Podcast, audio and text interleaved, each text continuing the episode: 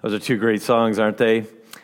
Um, if you have a Bible, let me encourage you to go to 2 Corinthians chapter 12. We're going to be in a couple different places uh, in the scriptures today as we go through this series on pandemic emotions or discussing them. And we've talked about frustration, we've talked about fear. What I want to talk about today is hope, or some people may even call it joy. So, what we're going to do is we're going to, uh, in a minute, we'll get to 2 Corinthians 12. We'll be in 2 Corinthians 1. Then we'll be in Revelation 21 as well. Uh, so you might want to get some of those passages ready to go. You know, there's a story that's told of, of two prisoners. They both entered prison at the same time, and they're in the same circumstances, relatively about the same age, uh, same health. And, uh, but uh, as they started living out their sentence, we saw that uh, one of them uh, received word that his family was waiting for him. They wrote him a letter, said, we will wait as long as it takes until you get out, and we love you. The other prisoner got word saying that his family had died. In the course of it, as they lived out their, they lived out their sentence, one prisoner died very quickly, and the other one made it to the end of his sentence. So, who do you suppose made it to the end of the sentence? Well, of course, it was the one whose family was still alive. And why was that? Well, it was because he had hope. He had hope of seeing the people he loved at the end of his sentence. Now, I don't know if that story's true or not. It's something I've heard and read in different books and illustrations uh, many different times. But it, it, proves the point, or at least it, it, it attempts to prove the point, that hope is very, very powerful. That's what I want to talk about today is this idea of hope. And you know, there's a couple places in Scripture that tell us to have hope or joy even in difficult circumstances. Philippians chapter 4 and verse 4 says, Rejoice in the Lord always. Again, I will say rejoice. You know, Paul was writing from a prison cell when he wrote that. And he says, Rejoice in everything. I will, I say it again, rejoice. We also think in James chapter 1, that James, he said this Count it all joy, my brothers, when you fall into various, where you meet trials of various kinds. That seems counterintuitive. It seems odd. It seems maybe even uh, unhealthy at times when this world would say that. But the reality is, it's not unhealthy at all. The reality is, is that we're not saying to minimize the trial. We're not saying to ignore it. We're not trying to say that we're going to say that pain is an illusion. That's not what we're saying at all, as other people may say. Where pain is real. Life's difficulty is real, and it's hard, and it's difficult. But the Bible doesn't tell us to ignore the pain, it just says to understand it and to embrace it and understand that there's something greater going on. And so today, what I'd like to talk about for a few minutes is this the Christian should experience hope and joy during this pandemic. The Christian should experience hope and joy during this pandemic.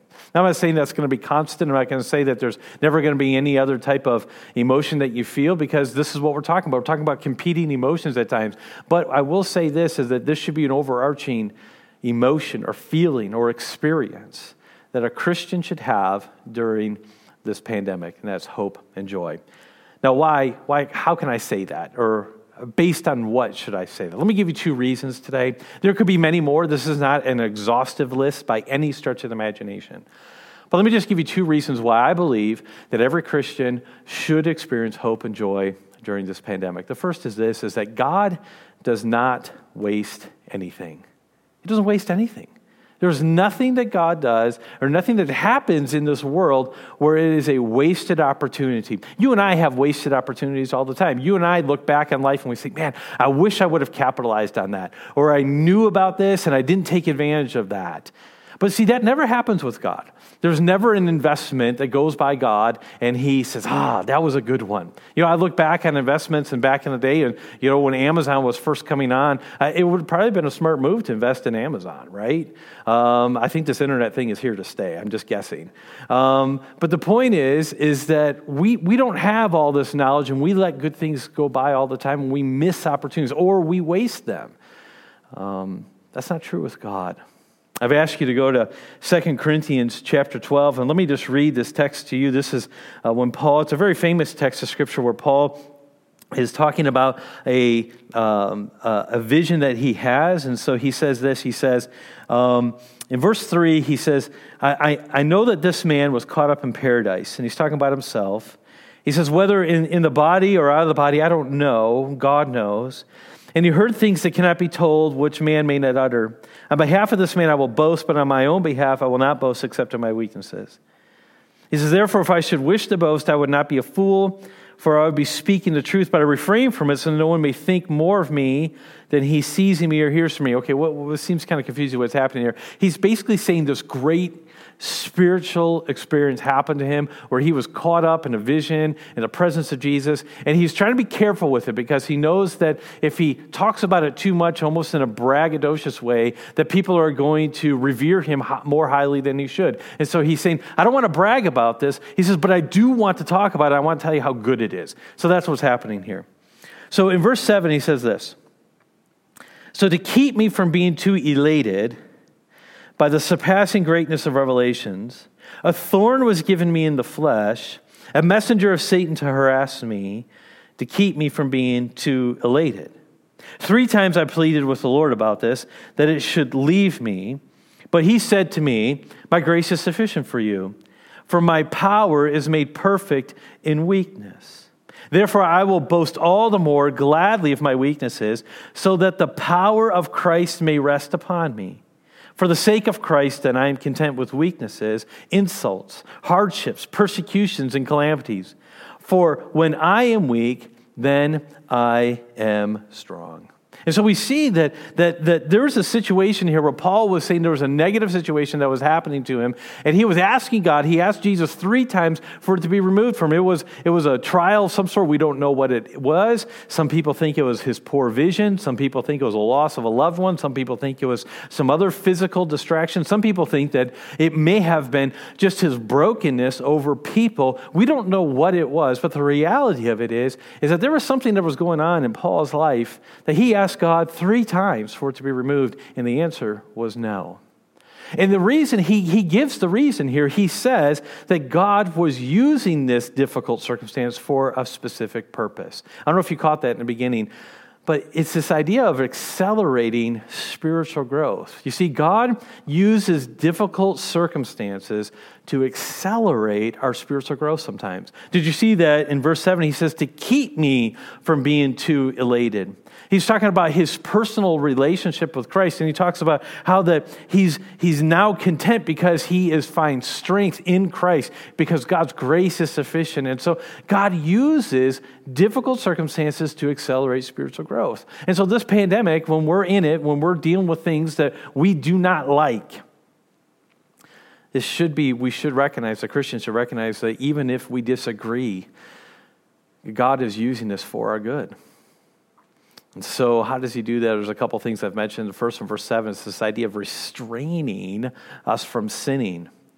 This idea of that, that our spiritual growth is accelerated because God uses difficulties in our life often to restrain us from sinning. Now, I'm not saying every difficult circumstance in life is used by God for this. I'm saying this is just an example of how God often does this. And then you say, well, wait a minute here. You know, I still sin, so this must not be true. You know, I still sin and I'm going through life's difficulties. And so God is, if He's restraining me from this, then it's not making sense because I still sin. Well, no, it is still true because, and this is what you don't want to recognize, and this is the, the, the hard truth that you probably don't want to wrestle with, is that imagine how much worse you would be sinning if God wasn't restraining you. See, there's the reality. The reality is, is that we are far worse than we can imagine. In our heart, we are capable of far worse than what we could imagine. But thankfully, that's not the entire situation. It's not just about restraining us from sin, but there's another element of this accelerated spiritual growth in this text that we see. And this is this idea of that we get reacquainted with God's power and His grace. I don't know if you saw that there when he says that my grace is sufficient for you, my power is made perfect in weakness in verse 9. He says, This is the reason Jesus was telling Paul, He says, I'm not going to remove this difficult circumstance from you. I'm not going to remove this painful reality that is plaguing you right now because you need to be reacquainted with my power and my grace because then you're going to see, you're going to see that, that it is, that my grace is going to be sufficient for you. And so Paul understood that. That's why then he says, For the sake of Christ, I'm content, verse 10, with weakness, insults, hardships, persecutions, and calamities. I don't know if you, I have a hard time saying that. I have a hard time saying, you know, for the sake of Christ, Jeremy, I would be content with weakness. I'll be content with insults. I'll be content with hardships. You know, I'll be content with persecutions and calamities from when, when I am weak, then I am strong. I have a hard time saying that because I don't want discomfort in my life. I don't want pain. I don't want suffering. But we need to recognize here that there's hope and there's joy in the midst of difficult circumstances because God uses it for our spiritual growth. First, He restrains us from sin, and then it's this idea of reacquainting us with grace and power that we wouldn't see otherwise. I told you a minute ago that the reality is that you are far worse than you can imagine. And that's not something I enjoy saying, and I know that some people are probably chafing at that a little bit right now, but it's true. And it's true about me that I am far worse in my soul and my heart than I, I, I care to, to even think about. I know what is in my heart and the sin that lies within me. Paul talked about that in Romans, did he not? He says, The things that I want to do, those aren't the things I'm doing. The things that I'm doing, those aren't the things I want to do. Oh, wretched man that I am, who will deliver me from the body of this present death? Paul struggled with that too. He recognized the sinful condition that we all struggle with. But you see, it's not just that we're far worse, it's the fact that the gospel is of a greater hope than we could possibly imagine. You see, that's what makes God's power so good. That's what makes His grace so awesome and, and, uh, and so astounding to us is that when we realize that we truly are sinners and we truly are deserving of judgment, but God's grace is given to us and God's, God's mercy is available to us and His power is given to us. He says, You don't have to stay in these sins. You can consider yourself dead to sin. This is Romans chapter 6. In Christ, you can consider yourselves dead to sin because of what Christ has done on the cross for you. And so, while it is true that we are worse than we could possibly imagine, it is also true that the gospel is greater than we could possibly ever hope for. And that should, that should give us joy in the midst of these difficult circumstances. Because God uses these difficult circumstances for our good and our spiritual growth. Romans chapter 5 talks about this when Paul says, not only that, he says, but we rejoice in our sufferings. Here's this weird Christian thing about rejoicing in sufferings again. But he gives the reason why. He says, knowing that suffering produces endurance, and endurance produces character, and character produces hope. He says this is all part of a cycle of growing closer to Christ. Because he, earlier in the text here in chapter, in verse 2 of this text, I didn't put it on the screen, but it starts with the idea of hope. And then it talks about suffering. Then it talks about endurance. And then it produces character. And then character then produces even greater hope. And so it's like this spiral that just keeps going and we keep growing closer and closer to the Lord. This is what God has used. He's, he ordains to use for our good so that we grow spiritually. And so this is one of the concerns I have about my own soul and my own heart is that I am I'm like many other people around me, and that is I try to do everything I can to make my life as comfortable as possible. And again, there's nothing wrong with that. I'm not arguing that we need to uh, beat ourselves or, or, or go, uh, you know, uh, get rid of any comfort in our life. That's not what I'm arguing for. But what I am arguing for is what I'm a little concerned about is I know in my own heart and I know in the lives of people around me is that we love comfort so much that we don't, we're not ready to embrace suffering like we should be. And so, this pandemic, the hope and joy comes from when we see the difficult circumstance that we find ourselves in. We don't minimize it. We don't ignore it. We don't pretend it's not there. We, we embrace it and we call it what it is and we realize the truthfulness of it, but we see that it's part of God's plan to cause us to grow. It's not just in Romans chapter 5. I quoted James 1 earlier. Let me continue uh, quoting beyond what I did earlier. In verse 2, it says, Count it all joy, my brothers, when you meet trials of various kinds knowing that the testing of your faith produces steadfastness. And let your steadfastness have its full effect, that you may be complete, perfect, and complete, lacking in nothing. You see, that's what James goes on to say. He doesn't just say, Count it all joy when you fall into various trials because we need to be sadist.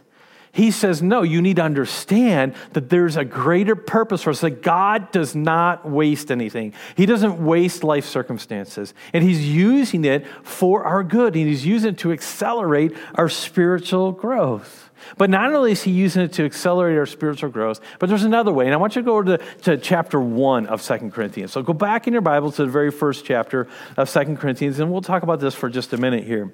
So it's not just about our accelerating spiritual growth, but it has also the idea of that he uses difficult circumstances to expand our ministry opportunities, okay? So he causes us to grow through it, but then he gives us greater opportunities to serve him in life's difficulties. How do I see that? In 2 Corinthians chapter 1, we see this in verse 3.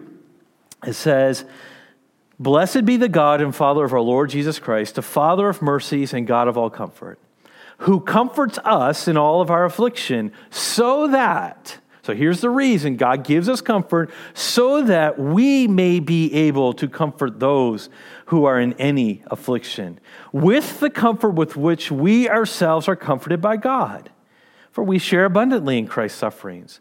So through Christ, we share abundantly in comfort too.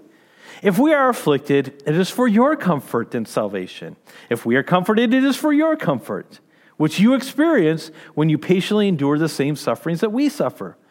Our hope for you is unshaken, Paul says, for we know that as you share in our sufferings, you will also share in our comfort. He says, For we don't want you to be ignorant, brothers, of the affliction we experienced in Asia. So he goes on to talk about that this wasn't just some light thing that he was enduring here. He says, We were so utterly burdened beyond our strength that we despaired of life itself. Indeed, we felt that we had received a sentence of death. But that was to make us rely not on ourselves, but on God, who raises the dead. He delivered us from such a deadly peril and will deliver us. On, on him we have set our hope that he will deliver us again. You also must help us by prayer, so that many will give thanks on our behalf for the blessing granted us through the prayers of many. And so we see in this text here that God uses difficult circumstances to really enhance our ministry and give us uh, expanded ministry opportunities. How do I see that? First is so that we can relay comfort. We see that in verses three through seven. We see that there's this idea of that we get comfort from God because His grace is sufficient for us. And so, what we're supposed to do with that then is when we see other people going through difficult circumstances, we comfort them. And so, we go through difficult trials and difficult circumstances so that we can be a blessing to others and we can help others through that. So, this is one of the reasons this God is not wasting a difficult circumstance because this is part of, is supposed to inform not just our own spiritual growth, but it's supposed to inform our spiritual ministry to other people that we relay God's comfort. And not only just relaying God's comfort, but we also see it's that we are to rely on God. You say, well, how is that expanding our ministry opportunity? Well, here's the reason why reliance on God is expanding our ministry opportunity is because the only beneficial ministry that you and I will ever participate in is the ones at which we're relying on God. And, and prayer is the key there, we see in verse 11. And so we see this. We see that, that first, we know that God doesn't waste anything. It's for our spiritual growth, but it's also for our spiritual ministry. And this idea of relaying comfort to each other, we see this in 2 Corinthians 1, that we can minister to other people. It's also so that we can then uh, uh, uh, show that we are relying on God, so that then the ministry that we actually participate in has eternal effect and eternal good because it's relying on God. We see this in verse number nine of this text. So, we need to find hope that God does not waste anything. He doesn't waste anything. And, and while what seems awful to us is often used for our good, and that's the key for the Christian. That's the hope for the Christian during this.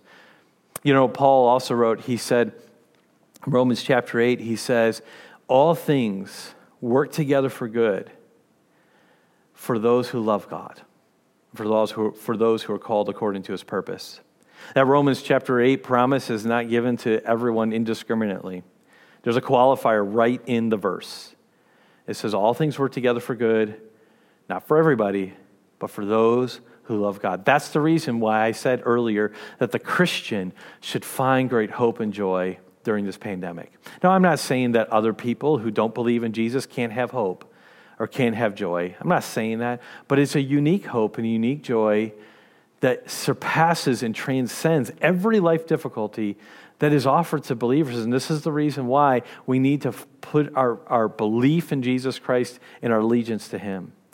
And I don't know everyone who's watching here today, but let me encourage you that if, if you don't have a relationship with Jesus, if, if, if you're not a Christian, or maybe you've thought you were a Christian because you were born into a family that went to church, but you don't have this relationship with God. There's not this closeness to Jesus. There's not this idea of I'm using my life to serve Him and my life is about Him. If that's not true in your life, then you need to go back and look at your relationship with Christ. Paul says in uh, Corinthians, he says, you need to examine yourselves to see if you're in the faith. Jesus says, he says, if you abide in me, you will bear fruit in John, in the Gospel of John. So let me encourage you that if you're watching this broadcast today and you don't know Jesus as your Savior, let me tell you that when you believe in Jesus and you give your life to follow Him, you will find a hope and a joy that you didn't know existed.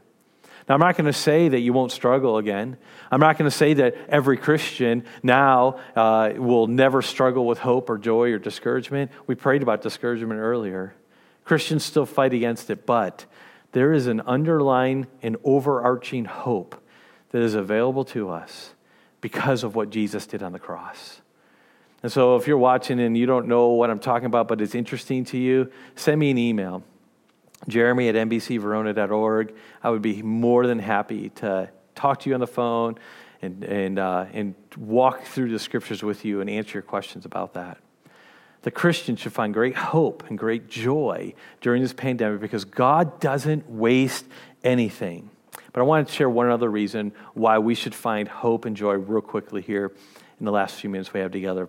I said that He doesn't waste anything, but secondly, the reason for hope and joy is because God has already told us the end of the story.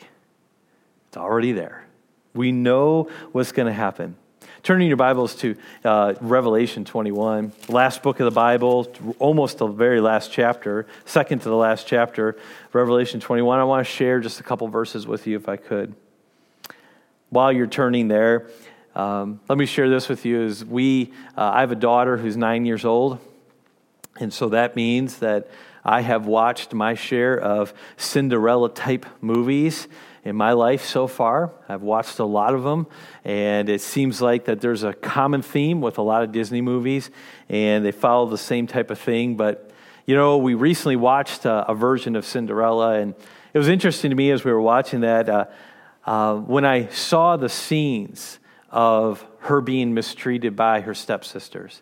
You know, my heart kind of goes out to her the, the abuse that she takes and how they make fun of her. And then the scene where she, she has the dress ready to go to the ball and they rip the dress and they're so cruel to her and the stepmother.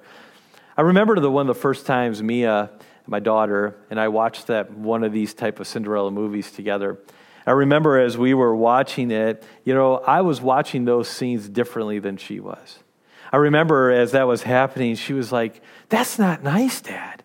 Why are they doing that, Dad? And I remember saying something to the effect of, Just wait, sweetie.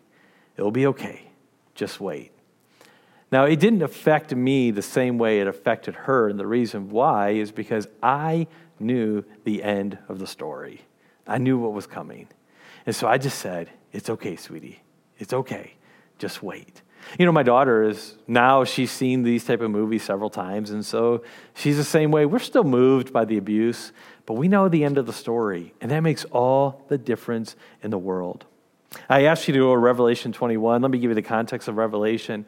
Paul, excuse me, John, uh, John, the Apostle John, he's in exile. He's on an island called Patmos, and he receives a revelation from the Lord and he starts writing it down. He's told to write these things down. And Revelation is a, is a difficult book in a lot of ways, but we do know that it was uh, a revelation given to encourage Christians because you have to understand what was happening. And regardless of how you're going to interpret the book of Revelation, you need to understand the context. And you can argue about all the different things of what this uh, symbolizes and that and all this stuff. Those are great debates for you to have. My only, my only request is that you just remember what the context of the book was was.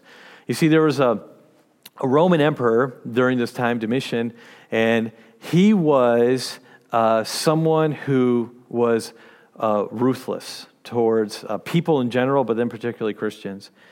And so it was under his rule that failure to honor the emperor as a god became a political offense and punishable. They'd always wanted the emperors to be regarded as deity. That had been around in Roman uh, rule for a long time but it wasn't always enforced or punishable in a, in a corporate, widespread way uh, across the Roman Empire. There was localized places where that was done. Of course, we know the persecution of Jesus and things like that. But in, across the entire Roman Empire, uh, Empire, there was not this widespread enforcement of this until Domitian comes onto the scene. And he becomes pretty ruthless in, in, uh, in making sure that people follow him. There's a guy by the name of Eusebius who's known as the father of church history. Uh, he was a Christian who lived, you can see, in the third century, uh, third, fourth century, and you can see how that he was a man uh, uh as that he, what he would do is he would write down what was happening, and he was, as I said before, is known as the father of church history. This is what he said: "With terrible cruelty, Domitian put to death." Without trial, great numbers of men at Roman who were at Rome who were distinguished by family and career and without cause banished many other notables and confiscated their property. Finally, he showed himself Nero's successor in hostility to God. He was the second to organize a persecution against us. And so Nero was on the scene, then Vespasian, and uh, was a ruler after him who didn't really do a widespread persecution of, of Christianity. Uh, did some, but not a widespread one. But it was his son, one of his sons, Domitian, who then took it up a notch and took it even beyond what Nero did. And one of the things he did is like his own niece, he exiled out of the country because his niece professed Christ. It, John was exiled to Patmos during this reign. This is what's happening. And so there was a lot of people who were being killed. There's a lot of people being exiled. Their things, their property, their livelihood was taken away from them uh, because of this Roman emperor and his attack on Christianity. That is what was going on, and that is what the reason, one of the reasons why Revelation was given. Because here we have Jesus, he ascends to heaven, he says, I'm coming back in the same way that I departed. The angel said it about him when he ascended. We have the promise, Jesus says, I'm with you always, even to the end of the age. He says, I will never leave you, forsake you. Jesus says in, the, in, in John, he says, In the world you have tribulation, but be of good cheer. I have overcome the world. These are all promises that were given to the disciples, to the apostles. And as years went on, as years went by, we have a couple decades going on, and then we see that this persecution is ramping up and getting worse and worse and worse. No doubt the disciples, no doubt the people who are following Jesus were starting to wonder when is this going to happen? When are you coming back? When are you setting all things right? You said you have overcome the world. The world is getting worse, and we're losing more and more. When when are you coming back? That was the question. Why are we going through this difficulty? That, will, that is what was plaguing their soul. That's why their book of Revelation was written. To show that don't worry, it will get worse, but it will get, it, but we win. Jesus is going to come back and set all things right. You see, Revelation 21, it says this in verse uh, 3. Um, it says, And I heard a loud voice from the throne saying, Behold, the dwelling place of God is with man. He will dwell with them, and they will be his, his, people. And God himself will be with them as their God. He will wipe away every tear from their eyes, and death shall be no more. Neither shall there be any mourning, nor crying, nor pain anymore, for the former things have passed away. If you want to know, get a picture of who John was writing to, it's verse 4. These were people who were had tears in their eyes. These were people who were who were concerned about death. These were people that were mourning and crying and were in pain. This is the group of people that John was writing to. And the promise from Jesus is, I'm going to come back. I'm going to set all things right, and it will be no more. You see, that's the reason why we have hope is because Jesus is coming back and he's going to set all things right. And when that day is, I don't know. But it could be today. It could be tomorrow. It could be in 100 years. I don't know when it is. But I know that it gives me hope for this day because this is not all there is. If this life were all there is that I had to look forward to, I would be miserable. If, if this life were the best it's going to get, you know, some people say, oh man, when I was young, those were the best years. That was the best of life. And, and, and maybe that was true for this life, but it's not the best. We have such a greater life ahead of us that we are looking forward to. And as he says, and he will wipe away every tear from their eyes, and death will be no more, and neither will be any mourning or crying or pain anymore, and the former things have passed away.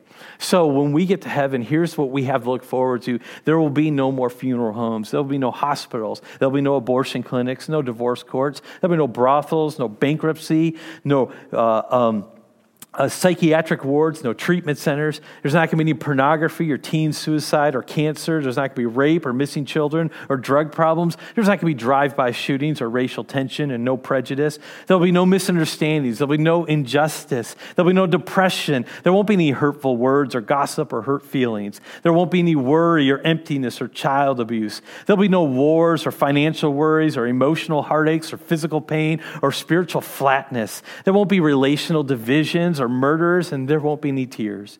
There will be no sufferings and no separations and starvation or arguments or accidents. There won't be emergency rooms. There won't be any doctors or nurses. There won't be heart monitors or rust. There won't be false teachers or financial shortages. There'll be no hurricanes. There'll be no bad habits. There'll be no decay, and there won't be any locks on our doors. That's what we have to look forward to. Jesus is coming back and he's going to set all things right. And so I have hope during this pandemic because I know this isn't it. This is just a prelude of what is to come. Jesus is coming back and all this will be away and we won't have to deal with this any longer. And so I can have hope today because I know he is coming back. You see, God doesn't waste anything. God, he uses everything for our good and his glory. And he's told us how this ends. So, therefore, we can have hope. Let me give you some homework that you can work on. Give you some homework as if there's any other type of work right now, right? Okay. Here's some things that I suggest that you do this week.